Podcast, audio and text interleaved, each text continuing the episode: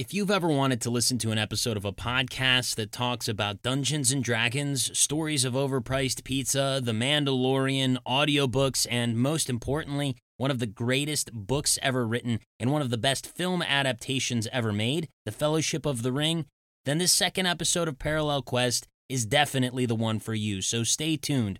But before we get into it, we want to encourage you to head over to our website, steellakestudio.com. We are Steel Lake Studio, and our website is steellakestudio.com. And Parallel Quest is doing a special launch. For the next six weeks, we will be having two episodes a week, every Monday and Thursday. And after that, we will be publishing every Monday. So be sure to subscribe on Apple Podcasts and Spotify to stay updated. So do that as we start this episode of the podcast. Thanks.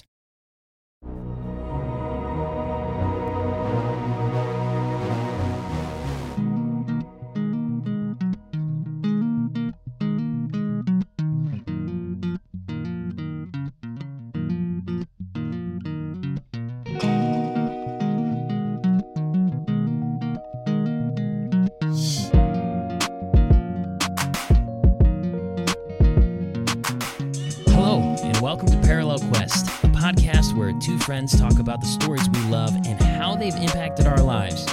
I'm one of your hosts, Cody Haggard, and alongside, or maybe better said, across the internet from me, is my great friend and co host, Zach Butler. Hey, how's everybody doing out there? Excited to have number two of the podcast here. Yeah, this is our second episode. This is pretty exciting. And for those of you who have not listened to episode one, it's a good way to get to know a little bit more about Zach and I. But this episode, episode two, will be more like the format that we are going to use going forward. Uh, but before we get into the main topic of the show, let's just catch up with one another. And Zach, just tell me a little bit about how you're doing. How have you been? I've been good, man. I've been busy. Um, Chick Fil A is is bumping right now. It's uh, November twenty fourth, so we're coming into one of our biggest weeks um, for for chicken. Um, this this Friday is Black Friday. Um, you might have heard of it. Um, it is one of our biggest days because that's a big shopping day. So while everyone's out buying their Christmas gifts at a, a really good rate, um, they also swing by our store because they do not have time to go home and eat. So, which we love. It's coming in the holiday season, so it's always crazy um, at the store. And then um, my wife is finally done with a lot of her her wedding um, wedding things. Uh, she's a for those of you don't know, she's a wedding coordinator slash planner slash schedule. She does she wears many hats at her job, but uh, she's finally done with that for the season. The wedding season, I, I guess, is over here in uh in Pittsburgh. So um, I'll be seeing a lot more of her around the house, which I love. So I'm looking forward to that, and I'm just kind of gearing up for the holidays, man. How about you? Yeah, I've been doing pretty good. I am uh, kind of doing the same, getting ready for the holidays. We were just kind of going over what we're going to get everybody for Christmas. Kind of had one of those days, and it's it's one of, it's one of those things that's both exciting and overwhelming. Uh, when when you're in my situation. I've got three kids, uh, five, four, and uh, almost two. So that's pretty crazy, but uh, it's all good. It's a great time of year. It's a lot of fun. But uh, as far as life for me, uh, for those of you who don't know, I'm still working through a master's degree and I'm so close to being done with that. But I'm in a really overwhelming part of my schedule. So that's kind of crazy. Um, but it's all good. Everything's going pretty well. Um, and uh, yeah, yeah, we'll talk about a couple of things. Uh, we've got some opinions on here, but Zach, you uh, were mentioning here that you got into a role playing game. You want to tell me a little bit about that? And uh, yes, so this past weekend, um, I got recently back into playing um, Dungeons and Dragons. Um, it is a different version though of like the normal Dungeons and Dragons. It's a like Warhammer 40k space version of it. But it was cool to me because I I when we were younger, we used to play these role playing games and I was just like kind of there to more to like do the story part of it. Um, I really at that age really did like storytelling and um, our one friend who was like a really good dungeon master he would really create these worlds and these situations that i could almost like pretty much visualize so um it was always like fun to play like the story and we wanted to get good gear and we wanted to like earn more money so we could buy better things and i played it very much how you play a video game. But now like that i'm older i'm 29 i don't really play rpgs as much anymore um and it was just cool to kind of get back in to rpg playing and basically it's moved from we want to have the best gear and the best characters to who can crack the funniest jokes and Hmm. how's life going for all the friends. Um, Yeah. It was like more of a way of just getting back together and just catching up, cracking some jokes, pretending to be something. I mean, it was so, it was so casual that like no one took things seriously. Like certain roles on things, people would just be like, ah, go ahead, just take it because like I want to try this or I want to I want to talk about this. So it was just really cool to um just kind of get back in it, but in a completely different way because some of the guys have kids now, and some of them like are moving up in their jobs and their careers, and so it's more about just pretending to be something vaguely, crack some funny jokes, and then like catch up. So I, I really I love how role playing kind of evolves over time with friends and family or whoever you're playing with. Now, could you ever see yourself getting into live action role play? Could you Yes. ever see yourself being a LARPer? Could you do that where you actually dress up and weapon yourself up and, and go and smash on smash on each other? Well, here's the thing. I have I've seen some LARPing at my my college that I attended. Um, I actually did a study on LARPing for the a documentary film class I was taking um, because I was going to do the documentary film on the world of LARPing. But I don't think I am that kind of person to dress up. Not saying that those people are whatever, but I I don't think I could dress up in like medieval gear with giant foam swords or whatever and pretend to like actually do battle. Although there is a guy at my store who does like like reenactments of like medieval battles. So he he goes like Okay. all out, not larping. So like this is this is real like historically accurate fighting is what he does. And I thought that was cool. I don't think I would ever do that, but I thought that was a new take on LARPing because I thought it was LARPing, but he he very clearly said this is not LARPing. This is It's real. reenacting. This is reenacting. This is real. So Yeah, there's I a big think, uh, distinction. I think the only time I ever saw that on display, and this is going to be telling a little bit about myself, was uh, in the movie Sweet Home Alabama. okay. Her uh, her father, uh, Reese Witherspoon's father, does uh, Civil War reenactments. oh, that's So, right. Yeah. Yeah, yeah. I know. I know a little bit about Sweet Home Alabama. I've seen it once or twice. You know, no shame Once or in that. twice or ten times. Yeah. It's it's a charming film. It is. Uh, I actually got a funny story from the week here. I uh so I love to uh basically have Friday nights in our family be fun nights.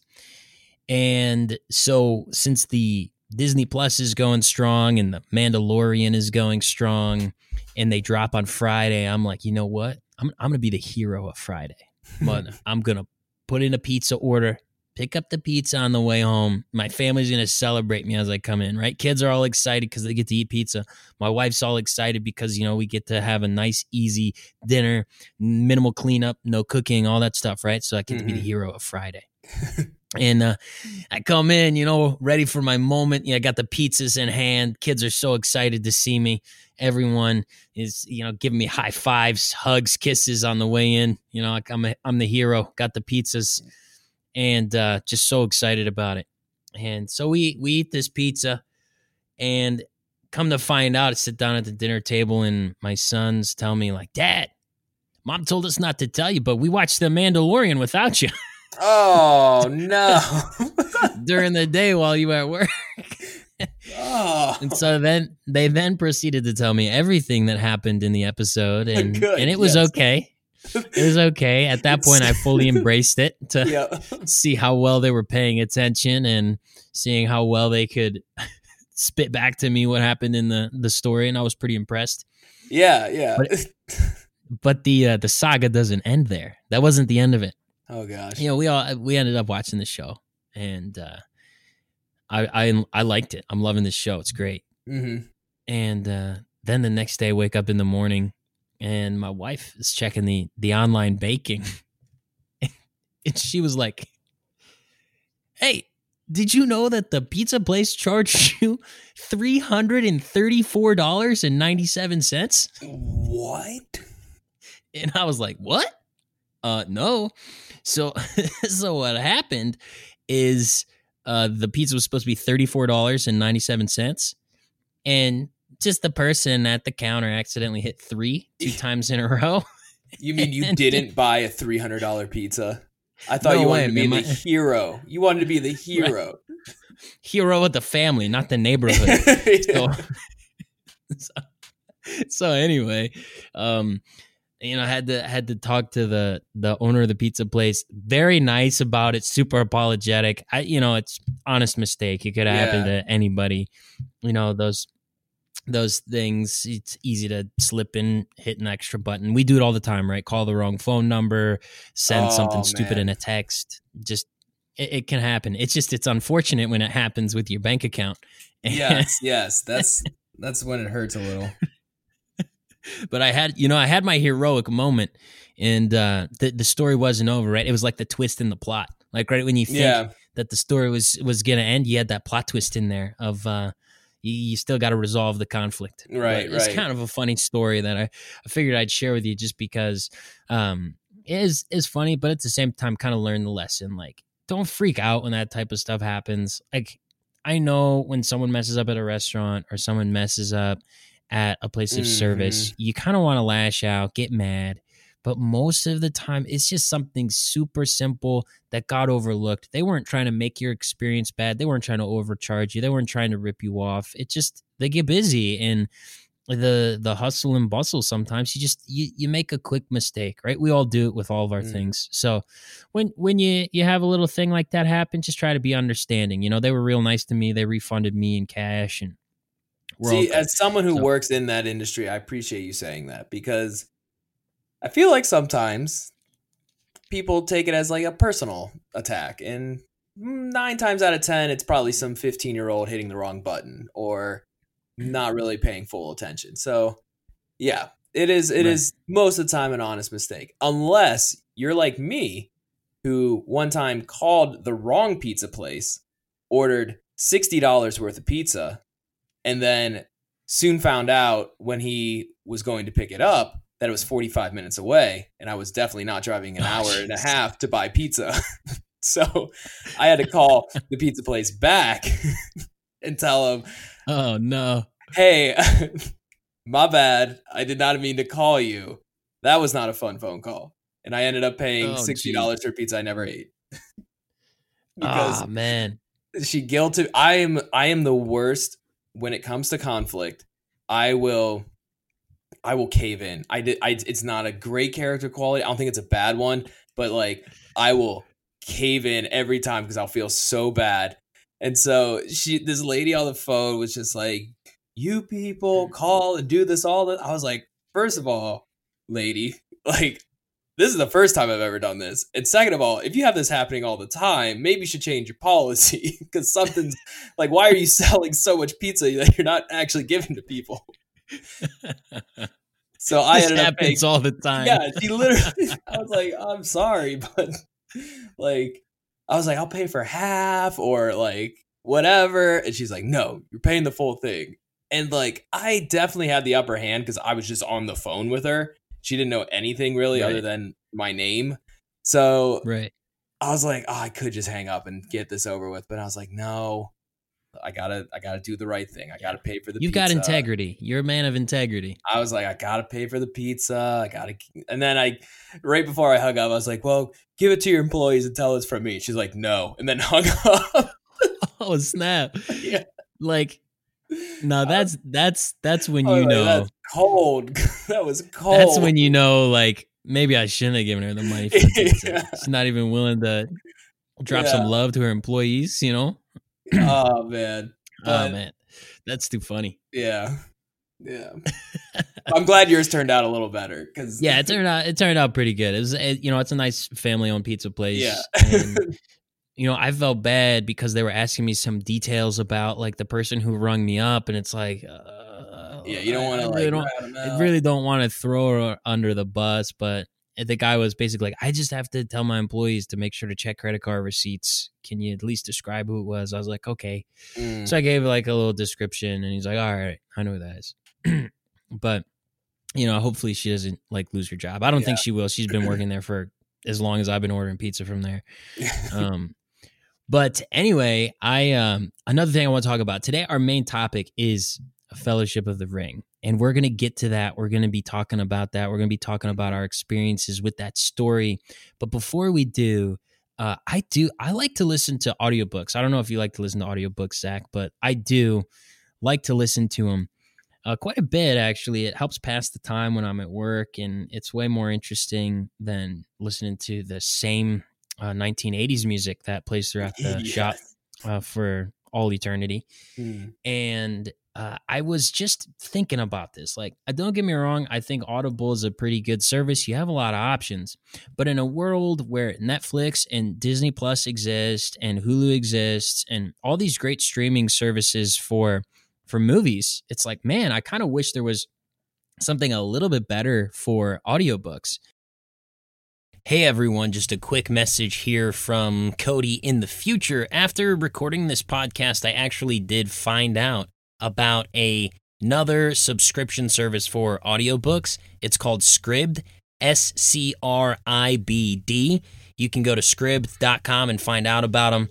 They're not sponsoring this episode or anything, so this isn't an advertisement. Just figured I would let you know that I found out about something else because we talk about Audible and kind of lack of competitors here for the next few minutes. So they do have some competitors, but the libraries are nowhere near as extensive.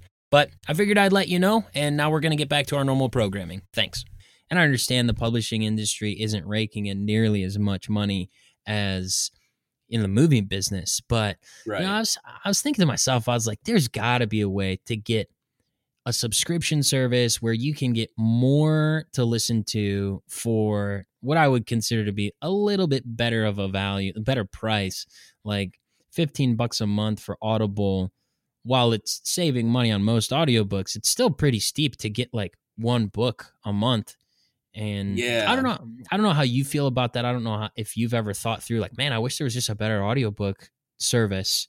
Uh, I was just thinking about that this week. Like, man, I just wish there was something out there. Yeah, I I ha- I go back and forth because I listen to Here's what I enjoy. I enjoy Audible's originals a lot. Like the two you can pick two free originals and they're like NPR grade like just highly highly uh produced either stories or um like books or uh journals or whatever. Um, I do like those a lot about Audible. What I I do go back and forth as well with the the the price that you pay for Audible, and then you still got to pay thirty two dollars for a new book that comes out, which is sometimes the same price as the book in the store. And I don't really understand that because I'm not even buying a hard copy of it.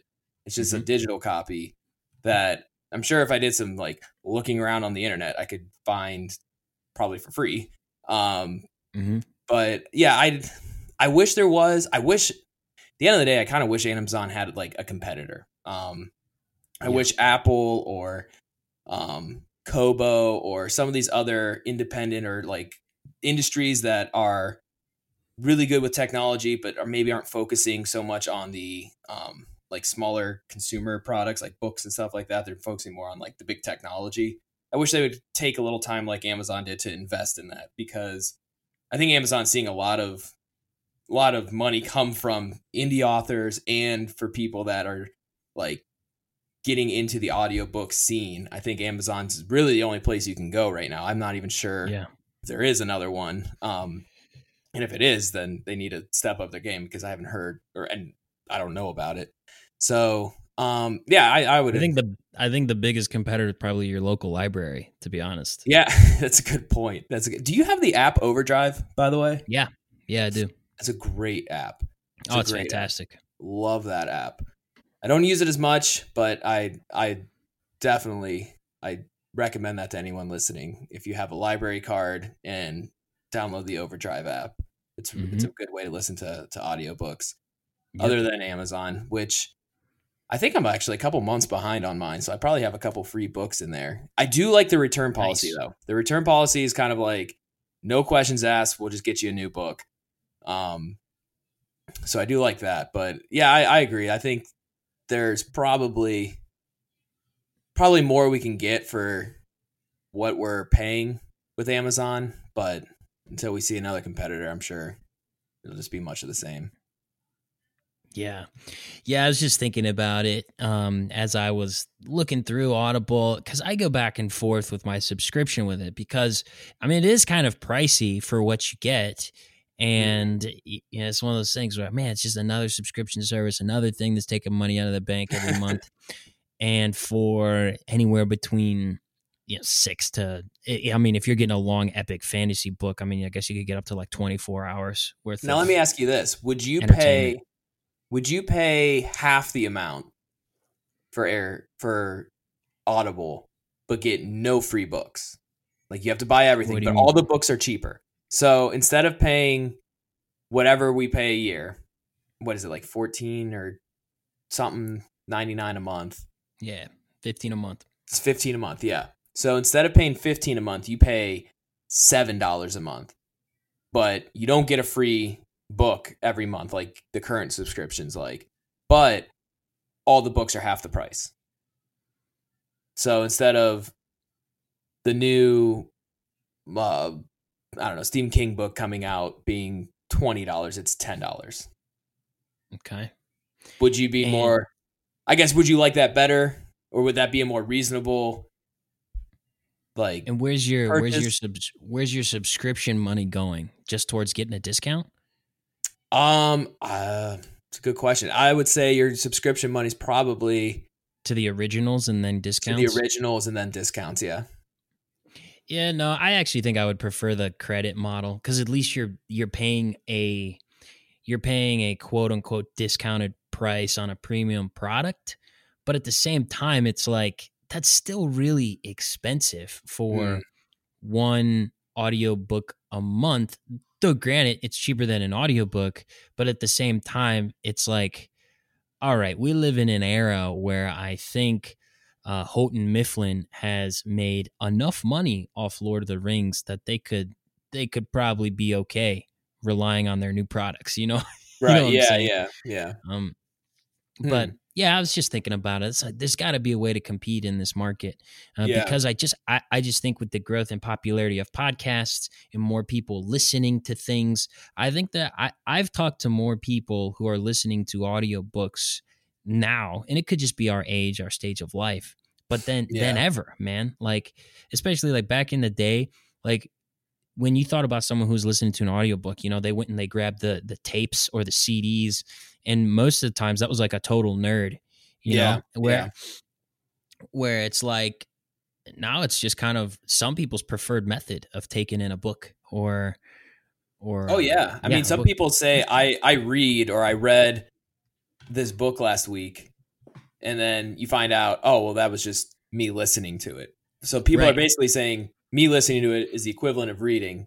And I don't really see anything wrong with that because uh, the audiobooks I listen to, I remember more detail and more um, like visual scenery from and events from than books that I've read fairly recently. Yeah.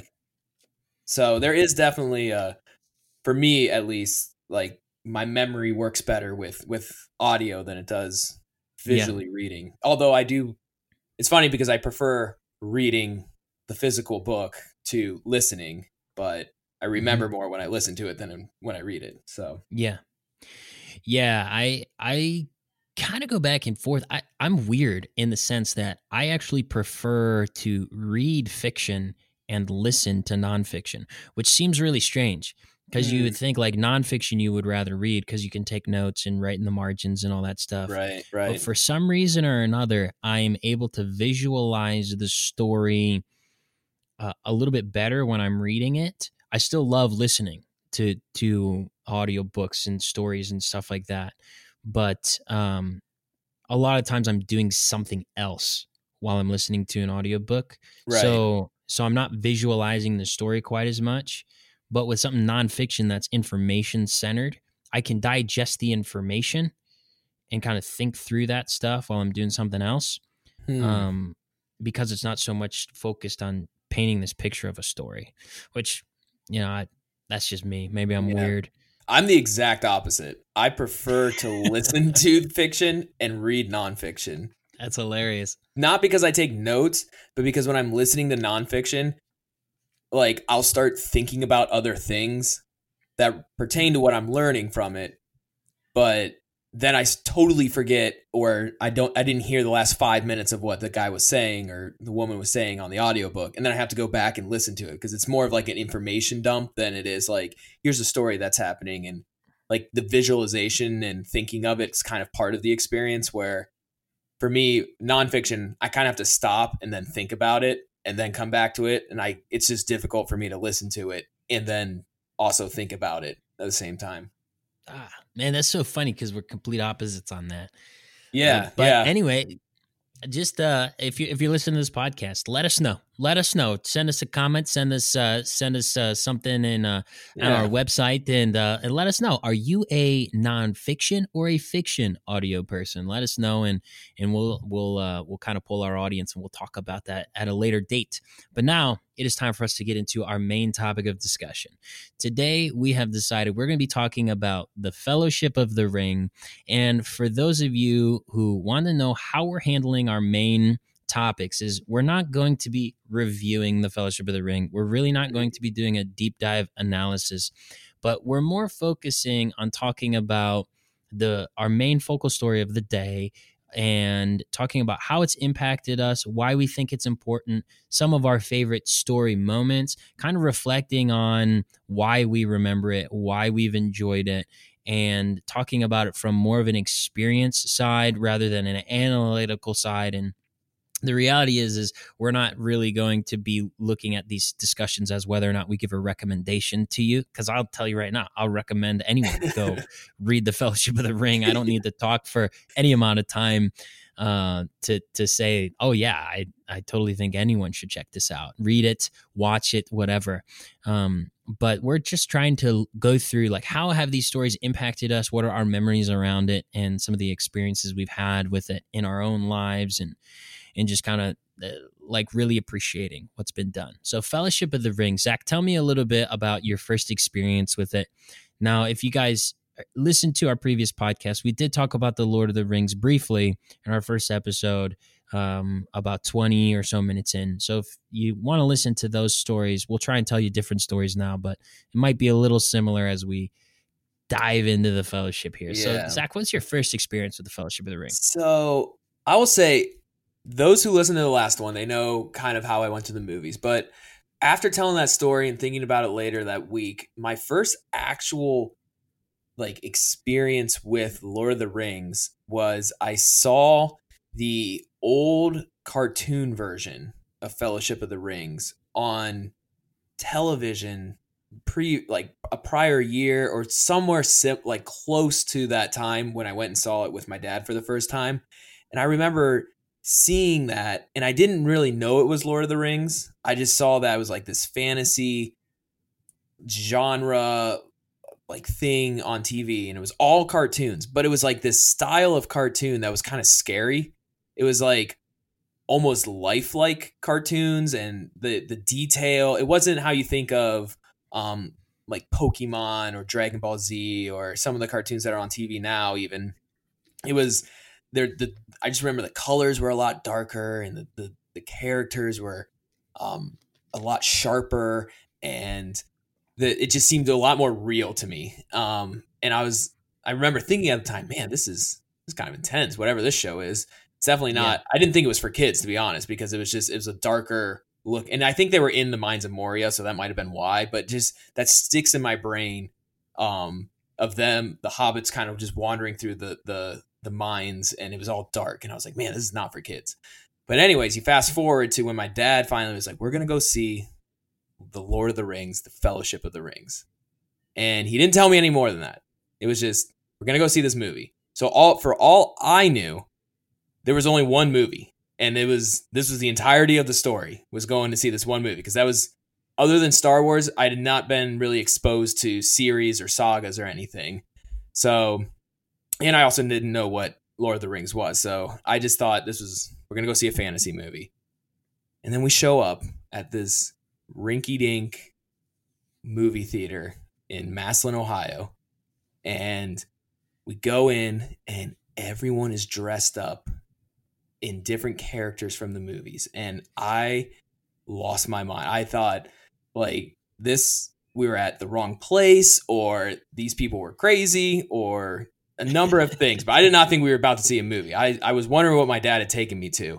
And I got a quick question for you. Quick question for you. Now, do you remember, was this like around opening weekend or do you think like some of these people had already seen it and were going back for like another viewing do you Dude, know that's the thing. I cannot. I don't know if we went and saw it opening weekend or not. I it might have Okay. been. The thing is, when it came to when any movie came to that movie theater, I feel like it has been out for like anywhere between six months to ten years. Like it could be anywhere in that range. Like there was no rhyme or reason to showing movies at this movie theater. It was just whatever the guy who owned it felt like showing that weekend. So he I it could have been like a month after it came out or the day of or 10 years like it could have been anything but it, was probably closer to to the time it came out because these people were dressed up and they were they were super fans they yeah and and I remember that they mainly dressed up like the orcs which I think I was 11 or 12 I was so young I can't remember. When did fellowship come out? 2001 so I was 11. So, so I I was very kind of off put by these orcs that these guys had chosen to dress and girls chosen to to dress up in and they were doing chants and they were like yelling things from the book and I didn't know any of it. So they were to me it was just these people were just yelling things. And so then we go into the movie theater and we sit down and it's the kind of movie theater where your your shoes stick to the floor and but it smells everything smells like popcorn and someone's awesome. like someone's like drink from the previous showing is still in your seat and they didn't really clean up anything there's like okay more people get in here i got a question about this movie theater okay is was it like by any chance was was like the floor at an angle? Yes. Almost like Yes, almost it like we were sitting in a bowl? Yes. Okay. You felt like you're almost falling down. When you were walking Yeah. down your seat you were going to fall down the the whole movie theater yeah i went to a theater like that when i was in chicago we used to call it the trash theater you could go see a movie for like three bucks which yes in chicago at the time it was like $12 for a movie so we were at the trash theater all the The time tra- exactly. Didn't matter what they were showing. My family was the same way at this one. This was like our hometown movie theater. This was nice this was Massillon, Ohio movie theater. And so we watched this movie, and the whole time I'm just in awe of the world, the characters. Um, I mean, a lot of Lord of the Rings, the Fellowship, like how the movie starts, even they kind of try to catch you up on what is going on currently in the world, but there's still a lot of references that unless you read the book or knew something about Lord of the Rings, you're kind of just ah, okay. I that's a thing. I don't know what that is, but we're moving on. And so, but even that didn't like hinder my experience because it just added to the the depth and the richness of this world that I was seeing on screen.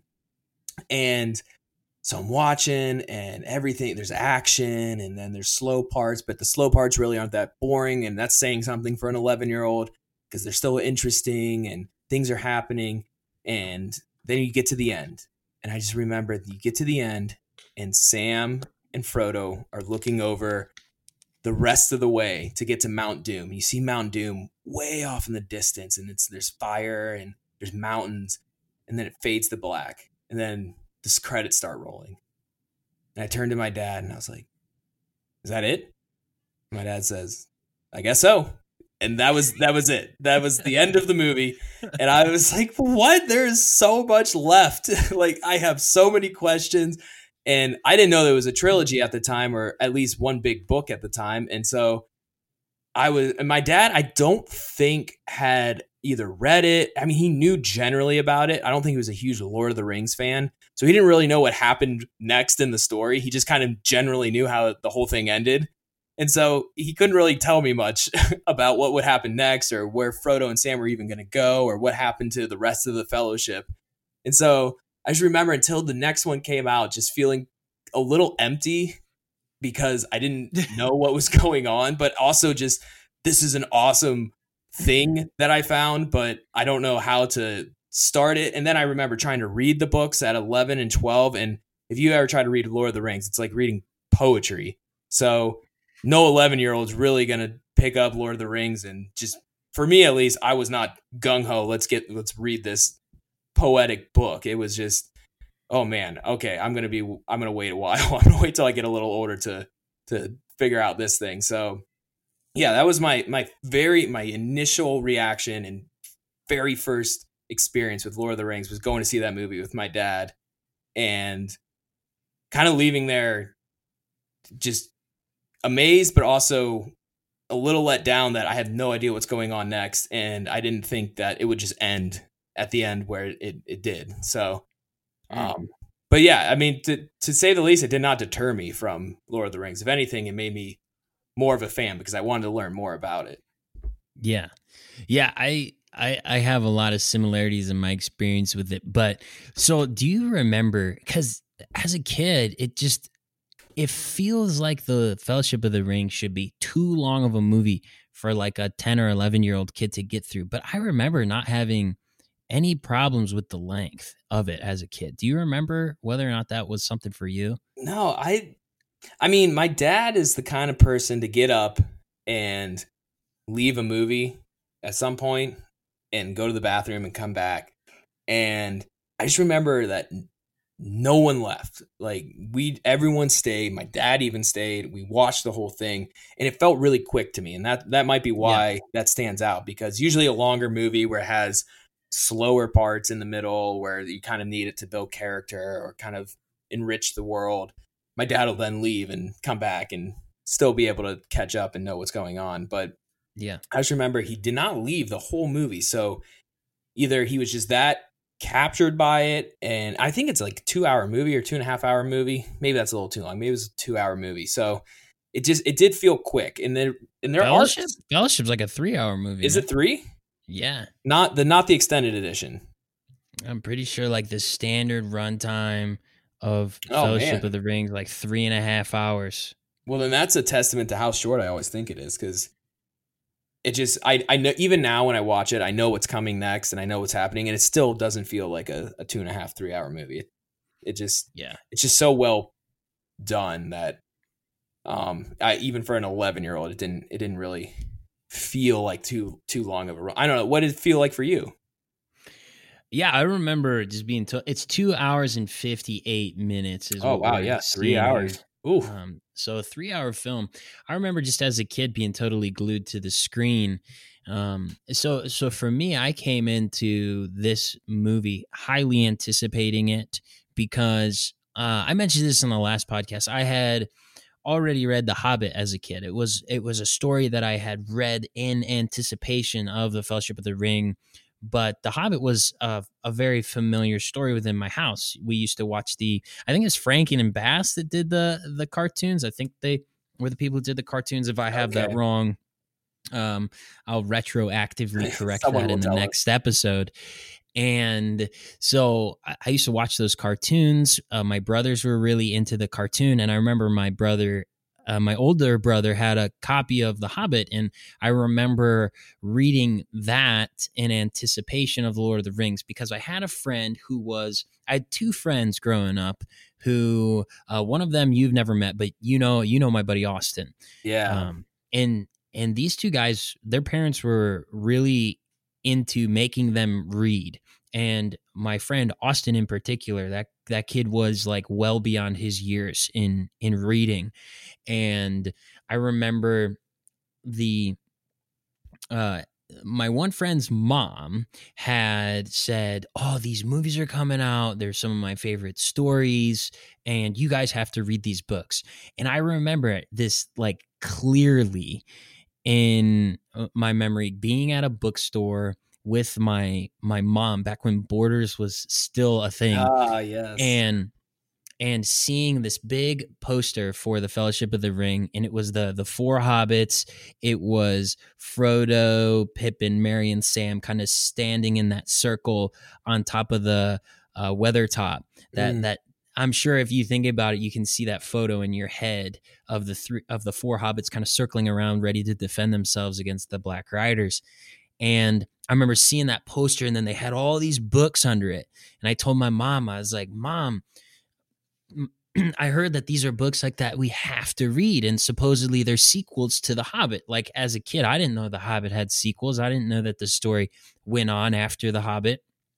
And so I had convinced my parents to get me all of these books. And I remember reading The Hobbit and loving The Hobbit, and then trying to get into the Fellowship of the Ring, and I had a really hard time with it.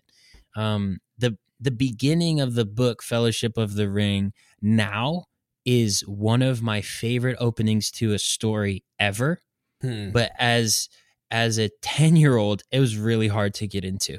Like Yeah. it is, it is not like straight into the action. It's not something that's trying to draw you in through typical techniques of writing, but is it sets the stage so well of how you're going to see these characters transform so much because you're Right. seeing hobbits which are very simple people happy people you know the first chapter is all about a big party Yeah. and it's a very hmm. agrarian society, which yeah you're 11 year old, you you're like farmers are boring. Yeah, like I was, I was like, "Where's the dragons? Where's the killing? What's Yeah. going? What's going on?" This first chap, what? This first chapter's twenty nine pages long. This writing's really small. yeah. I don't know. I don't know about this, but um, I was really excited for the movies still because my two friends actually did make it through the books, and as as like fifth graders, I think we were. They're like saying, "Oh, this is a great story," and I was like, "I just can't make it through." Mm. So anyway, the movies come out. My dad takes me to the movie, and I remember watching this film, and I I, I think the Lord of the Rings, uh, as I mentioned in the first podcast, is my favorite book series, uh, including The Hobbit. I think The Hobbit actually is probably one of my favorite singular stories of all time Mm. and and the Lord of the Rings book series is is, is my favorite trilogy. But um, How old I were you when you read The Hobbit? I was I was ten, I think. Yeah, 10. Because it was made for kids, right? It was Yeah. it was written for like as a like a fairy tale almost. yeah, yeah. And I I actually uh, in the making of the Fellowship of the Ring, I have all those making of DVDs. There is a letter uh, written from Tolkien to his publisher about the idea of the Hobbit being targeted at like eight to ten year old kids. Like that was his target audience. Which now you read the Hobbit and you're like, oh yeah, that's like a junior high reading level. But Tolkien's idea of audience members at the time was eight to ten year old kids, kind of uh, in the form of bedtime stories. And so read The Hobbit, loved that. Uh, and I think what helped with The Hobbit too, reading it as a kid, was being able to visualize the story happening because I was so familiar with that cartoon because Mm. I'd seen it a few times. And I do think that helps with kids in particular in reading a book that might be more challenging. Is if you have seen the movie first, you can at least visualize a little bit and start making those connections to the scenes in the movie to what's going on in the book. Um, now I'm at the stage in life where I, I hate watching the movie before the book, and maybe we can talk about that. Really? and- okay. yeah. Oh yeah, I hate watching the movie first. Um, Mm. because I can never, if I watch the movie first, I can never imagine it in my own unique imagination. It's really hard to, right? Because the characters, you see them as the film characters, you Right, see the scenes play out as the film plays them out. you see and- Orlando Bloom as as Legolas. Yeah, I have I have really fought in my imagination to make Legolas look uh, completely different than Orlando, Orlando Bloom. Bloom, yeah. but anyway, I saw the movie uh, with my dad. It was one of those things where I didn't really completely understand all the ins and outs of the narrative. Like Mm. when you think about the Fellowship of the Ring, it really is a movie that it has a lot of it has a lot of its details explained in exposition that you can miss out on if you're not paying close attention like who the black riders are what the nazgul are what they actually are you kind of have to be paying attention to really kind of connect the fact that they are the nine men who were given the rings who were fallen who gave themselves over to sauron and his service um and I remember as a kid being like, "What the heck are these black riders? When when are they going to take when are they going to take their hoods off? Are they Yeah. ghosts? Are they like?" And but I just remember the actual visual storytelling in the Fellowship of the Ring is so good. Like Mhm. even when you might be lost or confused, the scenes are so beautiful. The costume design is incredible. There's always something to appreciate on screen. And uh, you know, I've talked to you about this before, Zach, but the Mines of Moria is my favorite. Um, the Long Dark is my favorite Yeah. chapter in the Fellowship of the Ring. My favorite sequence in all of the movies. I just love that classic, just dungeon crawl type of uh, setting and just being in darkness, not really knowing the threats that are around you, having a little bit of light to travel. And I remember as a kid watching that scene and like my heart was pumping the whole time because you know I was I was pretty easily scarable, and I actually did think that the orcs and the goblins were kind of scary looking as a kid. Oh yeah, Um, absolutely. and they have appeared in my nightmares from time to time, you know, especially growing up, like getting Mhm. chased by orcs and stuff. Never prevented me from watching the movies, but it's also as a dad been a reason why I haven't shown my kids Lord of the Rings yet. You know, they're Yeah. really small and that could be kind of terrifying. yes. So so I uh I remember watching the movie, loving that scene, and just uh at the end when they go to Amon Hen and they fight all those orcs off, and then Aragorn slices uh the the orc's head off at the end of the film. Yeah.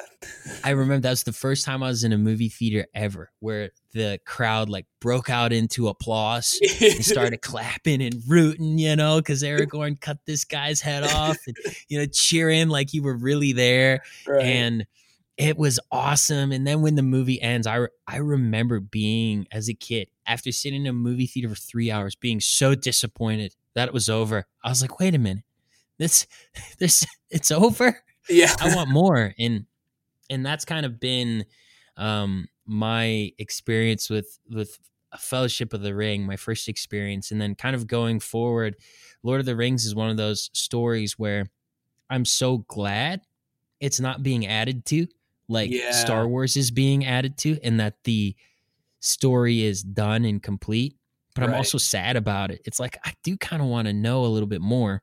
Because it's And, you not know, the same when you go back. answers. It's not the same when you go back through like some of the other books that have come out, um, like Children of Hurin and um, some of the other ones that like his son has come out um, writing, Mhm. where you kind of you you explore different parts of the world, but it's not this it's it's not the same story. And um, I I also I agree with you. Like I appreciate that it's a story that has a beginning, a middle, and end, and it's all complete now. And no one really wants to add to the original story. They want to just kind of build off the world the original story like created. And what I also loved about Lord of the Rings as I grew up, like grew older and started to understand it more, was and a friend of mine brought this up to me too, how like this he created this vast world where this one event, this one story that is known as Lord of the Rings, was just one historical moment in this vast country of historical moments because Yeah.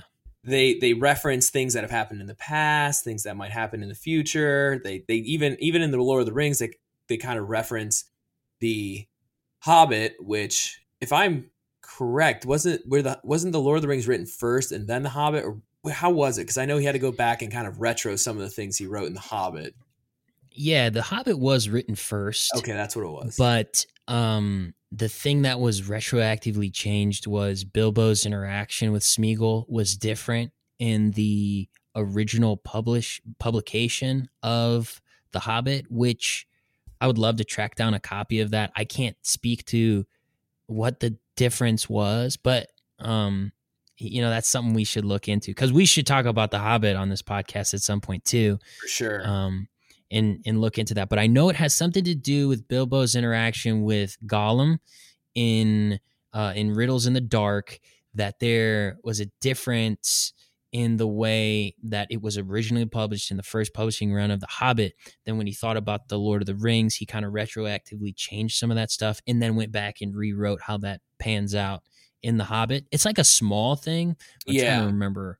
So yeah, it is a significant part of the story though to retroact later because it's kind of how the ring comes into existence in the world. Um, when you're looking back at the Hobbit and they kind of explain it in Lord of the Rings how it comes to be, but um, yeah, it was to me. I I, I remembered that um, that he he went back and changed part of the Hobbit to to kind of fit the storyline of of Lord of the Rings, which I thought was was was really cool because he wanted to tell a, a consistent story and ha- kind of have his world be consistent throughout.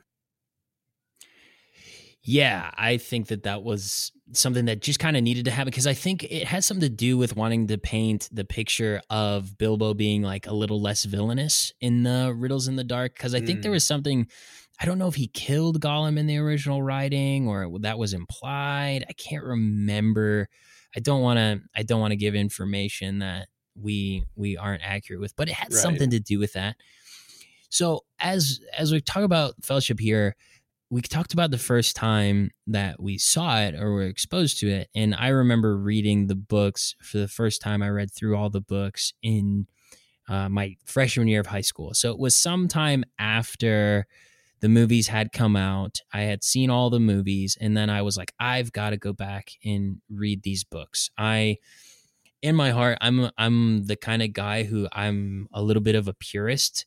If i see an adaptation or i Eh, hear about reboots or stuff like that, I'm always more interested in finding out what's the actual source material here.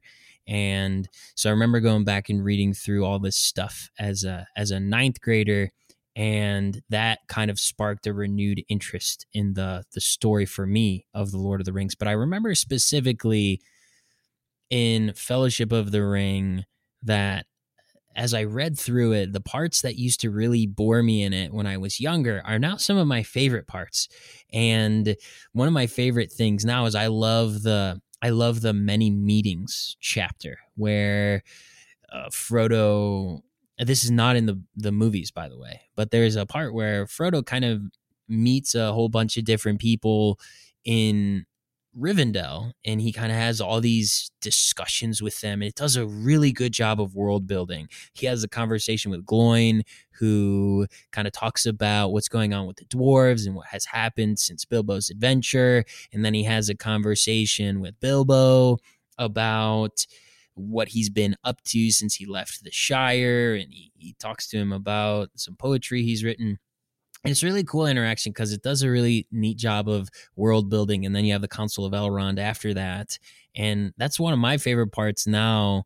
But I remember the first time being exposed to it, I was like, oh my gosh, when are we going to get to the Mines of Moria? when are we going to get to killing some orcs? When are we going to get to some high stakes adventure? But now I really appreciate the uh, the explanation of the world building because that also is where we find out why the Eagles couldn't just drop the ring in Mordor Yes. because that you know Tolkien thought about that and writes it in like Elrond is talking and is like that's not their character. They're not going to get involved with this stuff and anyway, Yes, for all you uh, people out there that say, why not just fly the Eagles in?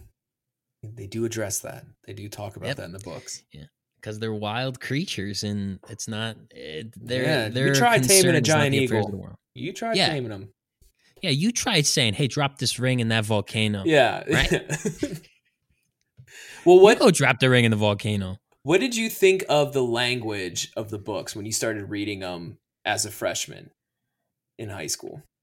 Yeah, I thought that um, compared to what we were reading on the pop fiction side of things with Harry Potter, it was very slow moving and kind of written in such a way where Tolkien intentionally wrote it to make it sound more dated than it even was for its time in contemporary fashion. But I remember kind of having a hard time with it, especially the poetry. I had a hard time with the the songs and the poetry just from yes. the perspective of like not wanting to read it. Yeah, he he was big on the songs and poetry in these in the books. And I just remember even now reading it, just description of things where he really liked to describe things and it was just so rich. The language is so rich and and deep when you're reading it that when I tried reading it when I was 11 or 12, it was like reading Shakespeare. Even though like I knew what was happening kind of from seeing the first movie, I I put it down very quickly because it was it was way above my reading level. And then when I picked it up again, which was my sad to say, it was my my junior year of high school in our AP English class was my next interaction with Lord of the Rings, Fellowship of the Ring. And once again, I tried to start reading it and I got a little farther this time. I got about halfway through. But because of the test, we had to take those those reading tests. I was like, I can't I'm not going to be able to finish this for sure because this it's an investment. But I was I seen the movie. I had seen the movie many times up to that point, so I, I felt very confident that I knew at least the major events um, going into our test. And uh, little did I know that there's a lot in the books that that they don't put in the movies because it is I, I failed that test very very hard very fair very fair failing I, I should have read the book um, but that was my next interaction with Lord of the Rings Fellowship of the Ring was taking that test in AP English and I remember after that test I thought to myself I really need to just kind of take it upon myself and finish these books. Just read all three of them, not because of a test or not because of anything, but just I really did enjoy reading it while I was reading it. It just the the test kind of put a time limit on my reading and at the time I was high school or so. I found every excuse to not really read all too much, but um especially if it was for class, then there was every other excuse to not read if it was reading for class. Yeah. But um, I remember that I had to, I, I was like, I need to start reading this because this is a monument of not just literature, but of, of fantasy, which is one of my favorite genres of literature. So I, that's when I started reading through them. And I've only made it through the first two, if I'm being honest here. I've only ever made it through, I've almost made it to the end of the third one. I'm still working on it, but the first two are the only, only two books that I've read through. Um, and I've read the first one probably two or three times because I and whenever I start over or I'm like, okay, I need to read the the series, I start back at book one again and then work my way and try to get a little farther with book three. Yeah. I I have read The Fellowship of the Ring more times than I've read any other book. I haven't read it as many times as I've seen the movie, but at this point I think I've read through the book four times. I've listened to the audiobook one time. And uh, so, yeah, that's like five times going incredible. through the complete story. Uh, I just love it. And I've told you this before. It is my favorite part of The Lord of the Rings. Uh, it, even if, even if you think about how Fellowship of the Ring concludes, even though there's that cliffhanger on the end, it still feels like a complete adventure, at least for that segment. It wasn't like an obnoxious cliffhanger. It's like the, it's almost like the perfect place to leave a story to have a sequel because mm. you had, you had the the story arc right the the rise to conflict and climax and then the dip off and then kind of like tailing off and leaving you uh more conflict to anticipate yeah but i love the I love the the leaving of your home, meeting new people, coming together with different people and working together and then eventually having to split up and go your own ways. It's mm-hmm. actually kind of um, how many many fantasies have formulated their storytelling going forward. It's it's so like when you think of the actual playthrough of how Fellowship of the Ring works, so many fantasies follow that same formula that you almost mm. feel like, oh, the Fellowship of the Ring just follows this trope. But at the same time, Tolkien kind of set that standard, yeah. which is really, really neat. And I think it's it's one of the uh, one of one of the best adventure stories. Uh, I think the best chapter, the best portion of the Lord of the Rings, and uh, definitely if you've never read the books, you definitely have to read that one because it's also, I think, probably the most different from the films than what you see uh, play out on screen.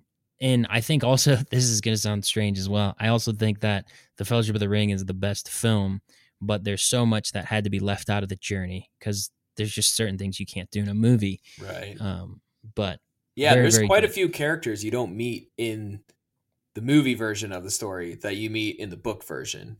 And Yeah. some of those characters are some of my favorite characters in the entire trilogy, and they're only in book Mhm. one, and they get left out of the movie. But they're like Tom Bombadil is one of my absolute favorite characters, and he's he doesn't I, I, at least does he make it into the extended edition? I can't no, quite Mm-mm. remember. Okay, yeah, so he doesn't No. make it in at all, which he's one of my absolute favorite characters in the entire series. Just Yeah. that like joyful, like just free spirited person running around the woods. Um, right. he was always yeah. We he was he was one, and then um, Radagast was is- was another one that Yeah, you don't get to really meet until when they did the Hobbit movies. You get to know who he is, but he gets talked about a lot, and I think they do meet him in the book um, early on. Yeah. but- yeah. Radagast is mentioned in uh, Gandalf's retelling of the events at the Council of Elrond. Right. So Gandalf talks about his encounter with Radagast, and he talks about uh, things that happened at Dol Guldur and things like that. Mhm. But yeah, yeah, Radagast is in there. He's mentioned in there. Uh, he's even mentioned by Saruman. Saruman kind of makes fun of him in the books. yeah, that's right. Yeah. Yeah, there are some characters you don't meet, and then certain characters whose personality is different in the books than they are in the movies. Like I would say that Aragorn is very, very different in the books than he is in the movies. I would say that uh, Gimli is very, very different in the books than he is in the movies. But both of those characters, even though they're different in the adaptations, I actually think that the way that they work from film to to uh, book is is interesting because they actually work well in the ways that Peter Jackson decided to take those characters. Slightly different, but at the same time, it worked for film. And Mm. and I, I appreciated that about what Peter Jackson did. And one thing I'll say is now that I've read the books a handful of times and experienced the story in that fashion, it's still my preferred way to enjoy the Lord of the Rings, especially the Fellowship.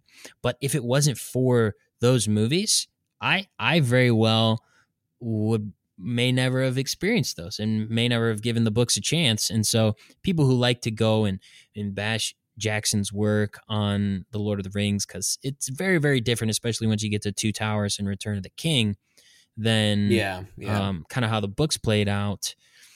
Um, the the thing that's great about them is that they're still a great film trilogy.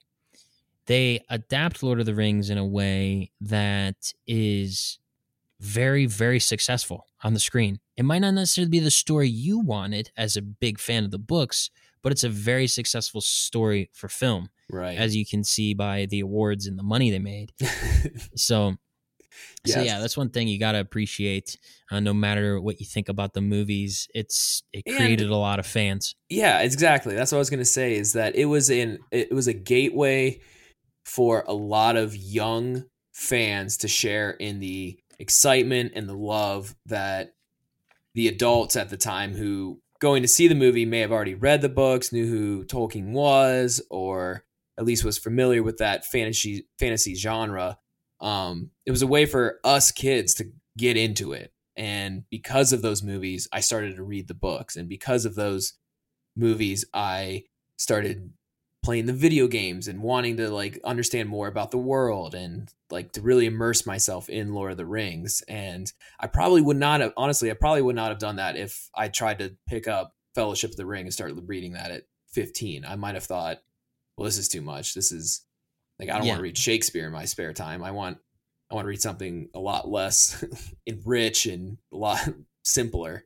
So yeah, I, I, I really am thankful for the movies because they did a great job of blending the language of Lord of the Rings. Um, because a lot of times they'll use kind of that higher English language, um, that more like refined talk.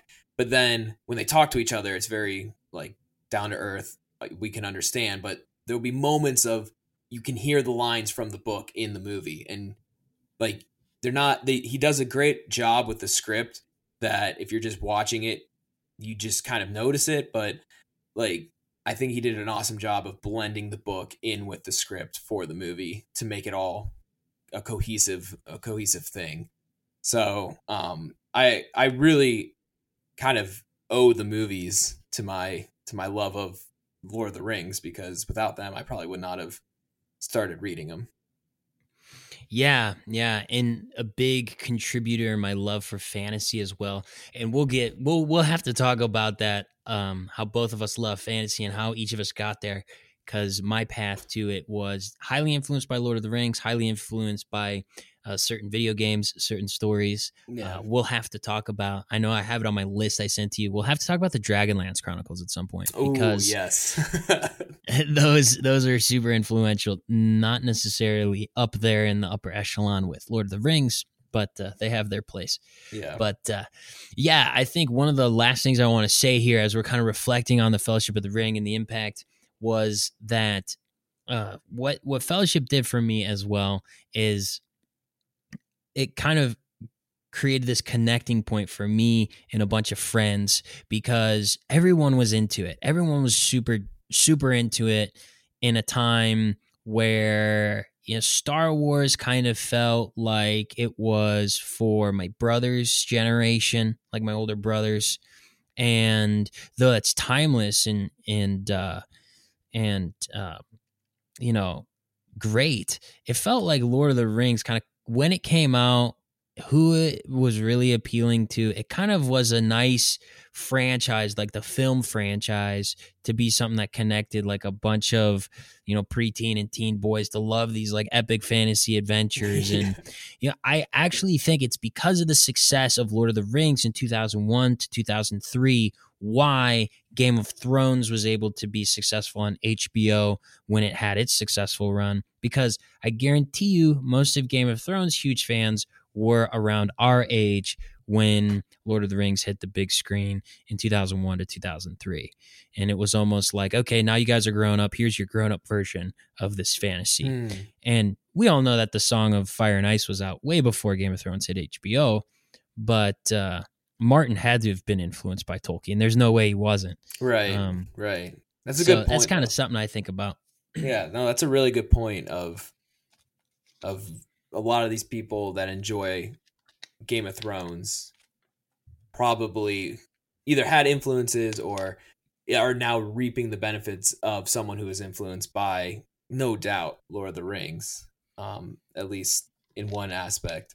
So um, yeah, for me, Lord of the Rings, um, I re- I really appreciate it because um, it was my first real dive into full blown high fantasy, um, and it it made me hungry for more fantasy otherworld elements because this was before I'd even read um, like Chronicles of Narnia, um, this was right when Harry Potter came out, so that was like kind of getting into the full swing of things. But um, it was my first foray into high fantasy elves and wizards and warriors and all those tropes that now kind of um, have been overused at times. Uh, that was the first time I'd ever ever seen those, and um, a lot of those tropes Tolkien invented, or at least took from different mythologies and made them more prominent. Yeah.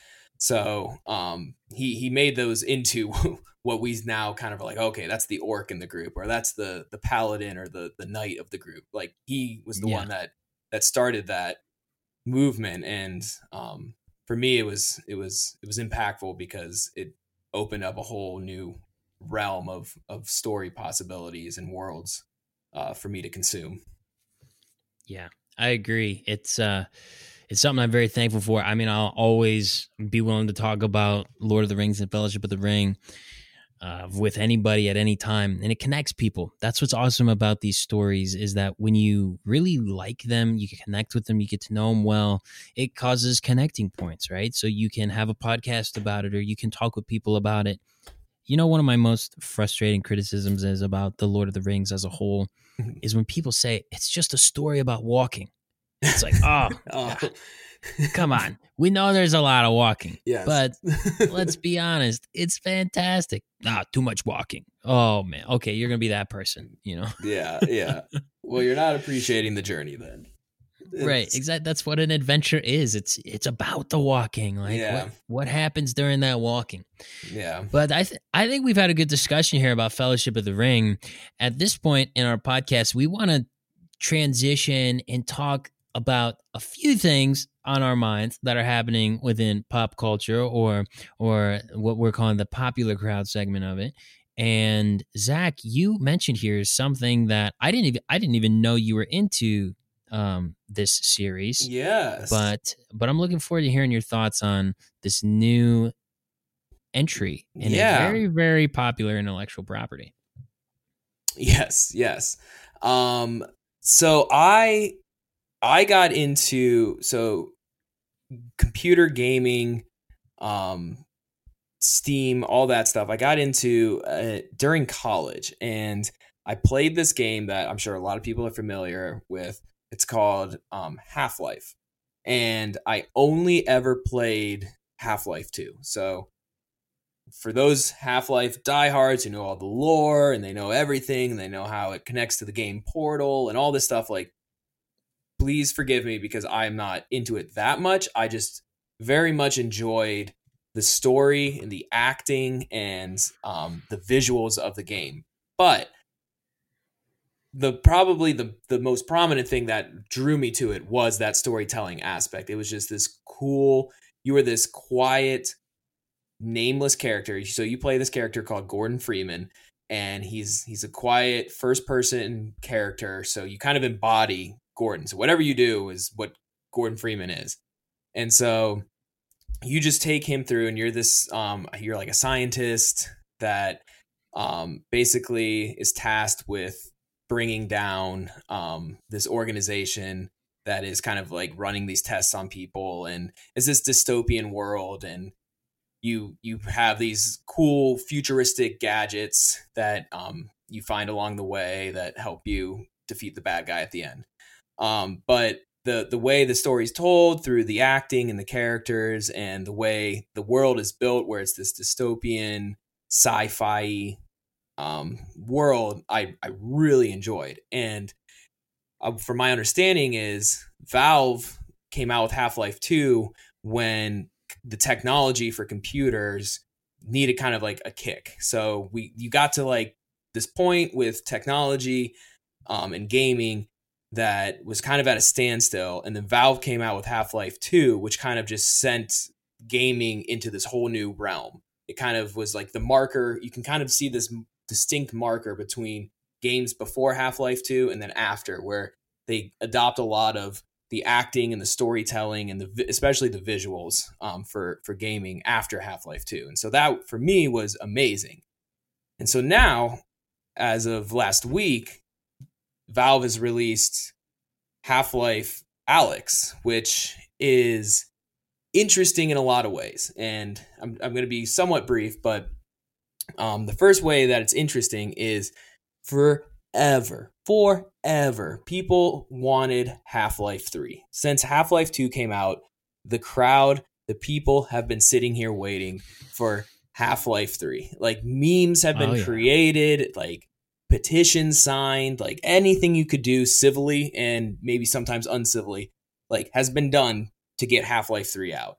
And for years, Valve would release a game and it would be everything but Half Life 2. And so it became this joke that Half Life 3, or sorry, it was everything but Half Life 3. And it became this joke that like Half Life 3 is just never going to get made. It was, uh, what's the word for it? It's like, um, uh, there's a there's a word for like technology that is a concept, but it's not coming out. Um, I can't slip in my mind, but it basically became this thing where it just was never going to come out. And so they finally come out with Half-Life Alyx last week in the trailer for it at least, not not the actual game. And the trailer is awesome. It is everything that I like about Half-Life and Valve and storytelling that Valve does. The thing that I don't like is that it seems like a pitch for VR, virtual mm-hmm. reality. Mm-hmm. And that's kind of the issue I take with this and what makes me hesitant because first of all, Half-Life Alyx isn't technically Half-Life 3. It takes place between no. it takes place between Half-Life 1 and Half-Life 2. So, it's like Half-Life 1.5. So, it's not technically the continuation of the story. Secondly, like they're really selling this VR that Valve is coming out with. And Valve has always said, we will not release another Half Life video game until the technology is new or the new technology is at a point that we are satisfied and we feel like we can release this game because they like marking technological advances within video games with Half Life games, which is cool. But if you want a story that like gets told and finished, you're kind of waiting on people to come out with some cool technology. So VR is the new thing. So virtual reality, you're basically becoming the character even more than Gordon Freeman was, which was kind of a cool thing to do already was make this silent character that you control completely from a first person point of view. But now they're coming out with a VR, which is you're really embodying this character and the graphics and sound and acting and presentation and everything looks awesome. But I'm somewhat worried that Valve is going to sell their new because that's the, the the whole pitch behind it is Valve's coming out with a new virtual reality device that you're going to need to buy in order to play Half-Life Alyx. Yeah. And and I haven't looked into Half-Life Alyx system requirements at all, but I'm curious if it, uh, it's going to be a hefty load on a PC to play that game in VR because you know, VR as it stands, you have to have a pretty decent machine to play kind of what's out there now. And I saw the trailer for Half-Life Alyx and I was like, this is really good graphics, pretty pretty good for a VR game, very much better than the other things I've seen VR wise. And you know, I, I was really disappointed when I found out it was a virtual reality game. Yeah, um, because yeah. I've played I've played Half Life Two. I've never finished Half Life Two, and I wouldn't necessarily consider myself a diehard Half Life fan. But I really felt for Half Life fans when I was like, oh man, it's a it's a VR game. like it's VR. I know. It uh, it doesn't feel like a sequel, and VR is not there yet to where I think it's standard for most gamers. And I understand, you know, at some point it's you know the next technological advancement is going to have to cause people to move into it, right? So VR at some point they want it to be a standard, I think. Yeah, yeah. But it's not there yet and there's just there's something about taking away my surroundings from me completely that I'm just uncomfortable with too. Like wearing a virtual reality headset's not something I really want to do. Yeah, it's a bit, at home. It's a bit too immersive for me. I it I'm maybe I sound like an old grumpy gamer, but I I really just want a video game I can just sit down, click with my mouse and keyboard or a controller and just kind of go through it and be told a good story and have some fun. I don't I don't it saddens me that in order for me to play the next chapter in Half-Life, I have to buy a whole nother rig. At least for now. They might release it where you don't have to buy it, but for now you have to get a virtual reality set and then mm-hmm. then you'll be allowed to play this next edition which for me i'm like man that stinks because like i i don't know if i am super super sold or would have played half-life alyx if it came out to steam i probably would have but i i would have been more inclined to play it as a normal game than i would have in a vr now i'm like 70% chance I'm not going to ever play that game. Yeah. Whereas it probably yeah. would have been flipped if it was just a normal Steam game. Yeah, I totally hear you on that. And and me too. I have like a decent I have a decent PC here and for for me I'm like do I really want to get a VR headset for Half-Life Alyx or or even really any of the VR games? Like I just I'm not sure how much I even care to have one right now.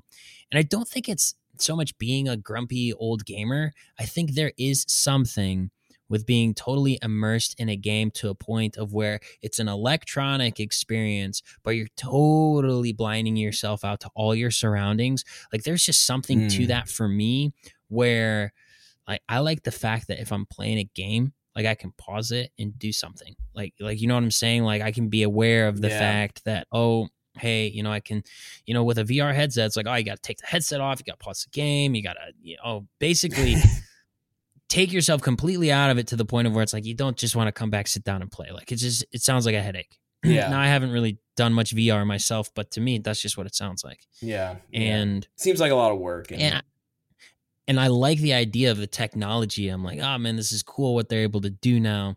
But at, for me, it's just it's not to the point of where I wanna I wanna move yeah. into that yet. And it kind of gets down to like the the the theory or the the philosophy of when we were kids do did i really ever want to be in that world or did i just enjoy stepping into it kind of from afar and playing it because i don't really know if i'd ever want to be in a call of duty video game to be honest but i enjoyed playing call of duty a lot or even yeah. halo when i was younger but do i want to throw on a vr set and become master chief And I don't know. I don't. I, to me, that's to me, it's it's not enhancing the experience at all for me. At least for me, I'm I'm like I I enjoyed the game because the game was awesome, not because I was immersed into it.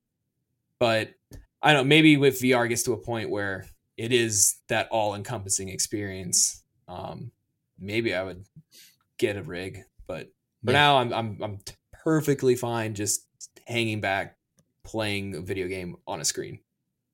Yeah. Yeah. And um, I probably won't check it out.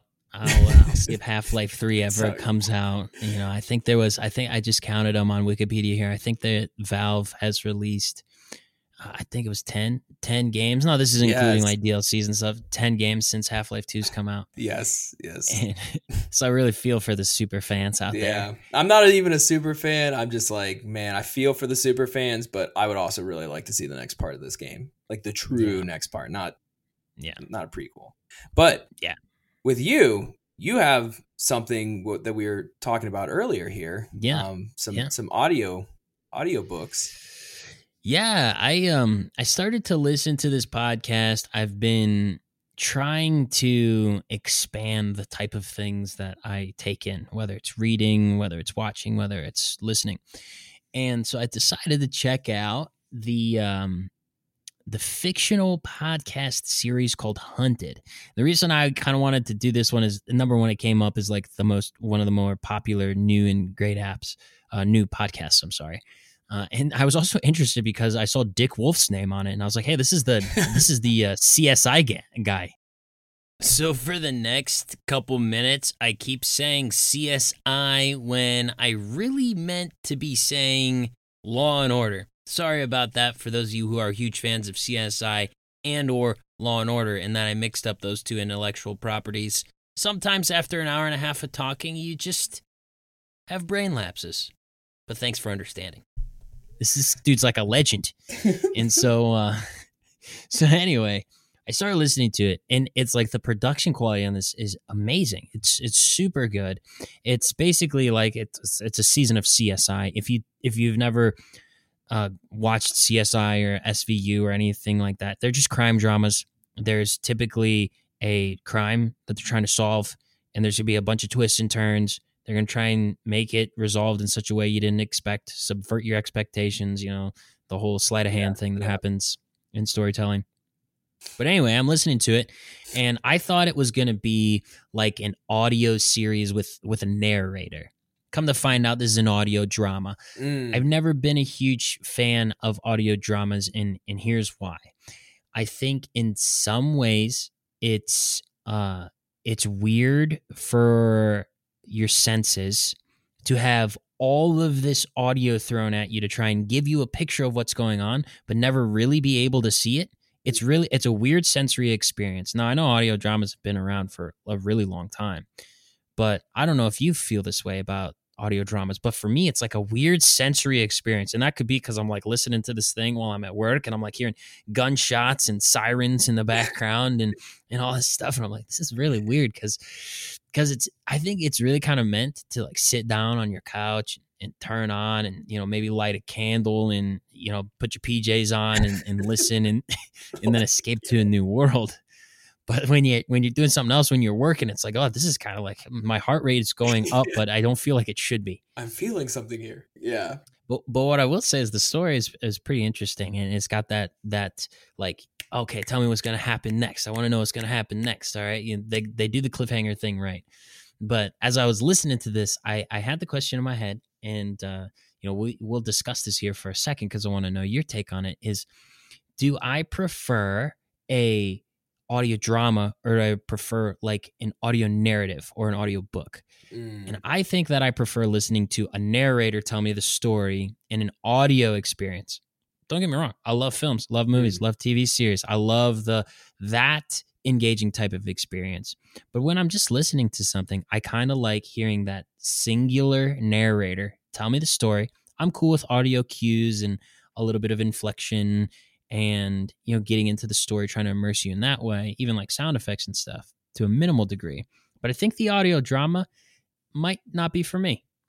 Mm, that's interesting because i hmm i'm trying to think because i don't have too much experience with audio dramas but when i have listened to it it's it's usually it's usually like a bit too much for me to the point where I don't really like hearing people's footsteps as they're walking. Like if if they're going somewhere, I just kind of assume and I don't need to hear everything that's going on.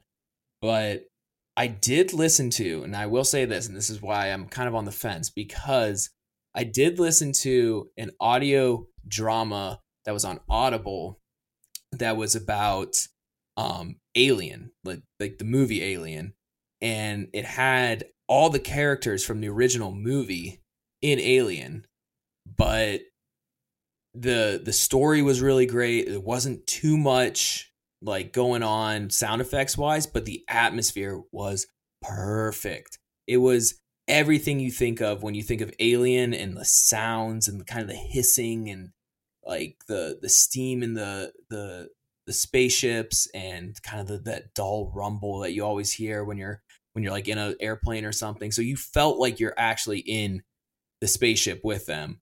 And when they would go hunting for the alien because it gets loose in their ship, you you just you feel that tension. And it was the first time I don't know why I would do this, but when I was working out, I would listen to it and I'd be like in between some of the sets and I'd be listening to it and my heart would still be going because I'm I'm like they're hunting for the alien. You can hear it rolling around in the rafters and you can hear him like kind of coming a little closer and then running away. And I just remember listening to it at the gym and just be like, man, I, I can't listen to this anymore here. This is like, I'm, i feel like I'm working out in between my sets. Like, it's just too much. Right.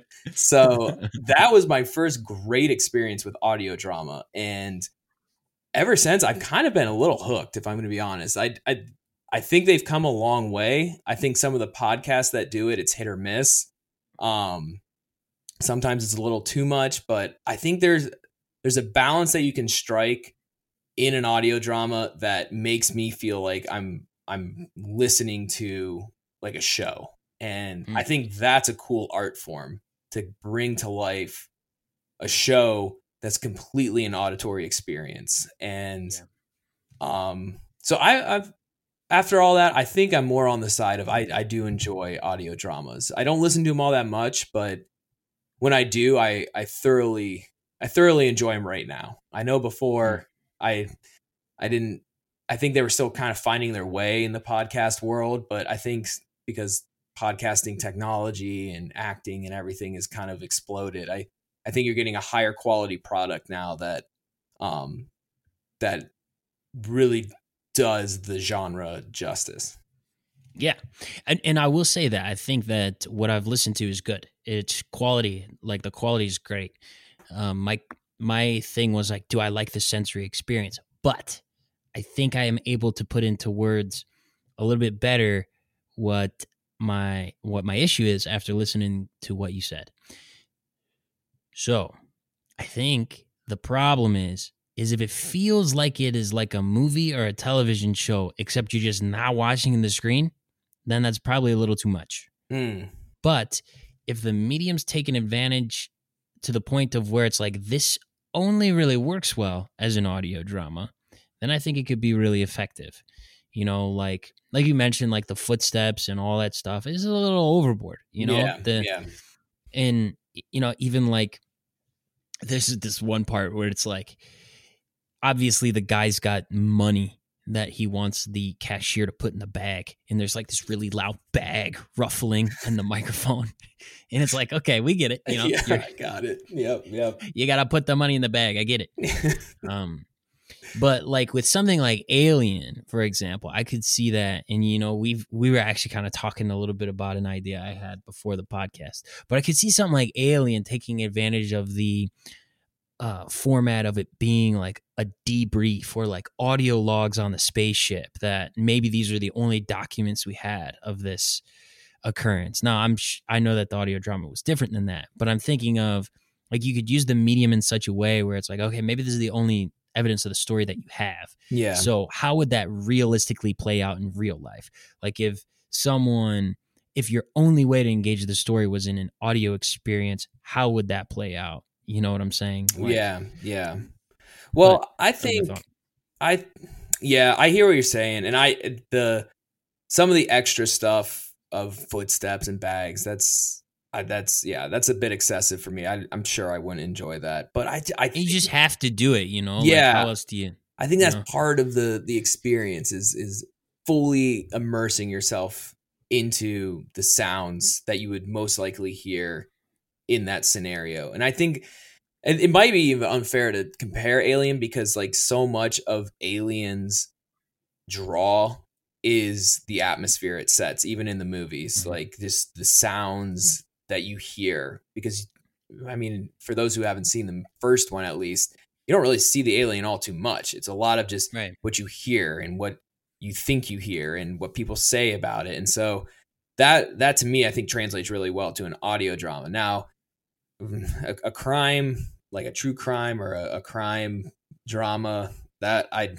I don't know that would be that would be a little tough I think. Um, But I think the medium works though because so much, so much of what a crime drama is is ex- exposition in you know the point, yeah. interrogation room, the debriefs, the briefings. Like it does work because m- most of the story moves through exposition. That's as it is. Point. Yeah, yeah, that's a good point. I, I think I, I might try that. I, I, when I saw that on your list, I was I thought to myself, I haven't listened to an audio drama since that Alien one. I would very Yeah, much like the to hear it. episodes are like twenty five minutes long. They're pretty good. They got like five minutes worth of ads in there and maybe less. I don't know, but And the acting's Yeah. good, right? oh, the acting's good. The acting's very good. That's That is that's- true. That's what matters to me. I, I like that. I like Yeah. the acting. So we're going to start wrapping things up here, but as we get into our wrap up, I just want to encourage you to head over to our website. It's steellakestudio.com. That's steellakestudio.com. You can go over there if you want to give any comments or you have any questions about the podcast. We have a community page with a contact form. Just go ahead and fill that out. Let us know what you are thinking or the question you have or the comment that you have and it's a way we can start building a community. And for the next three weeks, we're going to be releasing episodes twice a week. I know I said that at the beginning of this podcast, but I just wanted to remind you that for the next three weeks, we're going to release them on Monday and Thursday since we have a decent sized back catalog. And we really hope you enjoy this. And I'm looking forward to recording more of these episodes. Zach, do you have anything you want to just share with our audience as we're kind of closing up here about whether thing things that are coming or or how people might be able to give us feedback, what you're looking for feedback wise? Yeah, no, let us know what you guys um what you guys like, what you guys even don't like, what you would like to see on the podcast. Um we we love talking about this stuff and um if you guys if you guys love hearing about it, we we definitely love also hearing from you because um this is this is a lot of fun for us and um we we love just sharing it. So if you guys have an idea of of, of a story or uh, a movie or a book or or anything, um, just let us know. Drop us a line, and uh, we'll definitely we'll see if we can work that in and um, garner some discussion there. But uh, we really, I really appreciate you guys listening. Um, this is this is an awesome thing for for at least my end of, to do. Um, and I'm sure Cody, you're also enjoying it. Also, this is this is a lot of fun, and um, yeah, you guys just just keep keep listening. Well, I think we've talked long enough. Let's hit them with the music and get out of here. Thank you again so much for listening to this episode of Parallel Quest. Please be sure to head over to steellakestudio.com to see more about who we are. Parallel Quest is a production of Steel Lake Studio, and we have a special thanks to Jake Butler for providing our intro and outro music. We'll see you next time on Parallel Quest.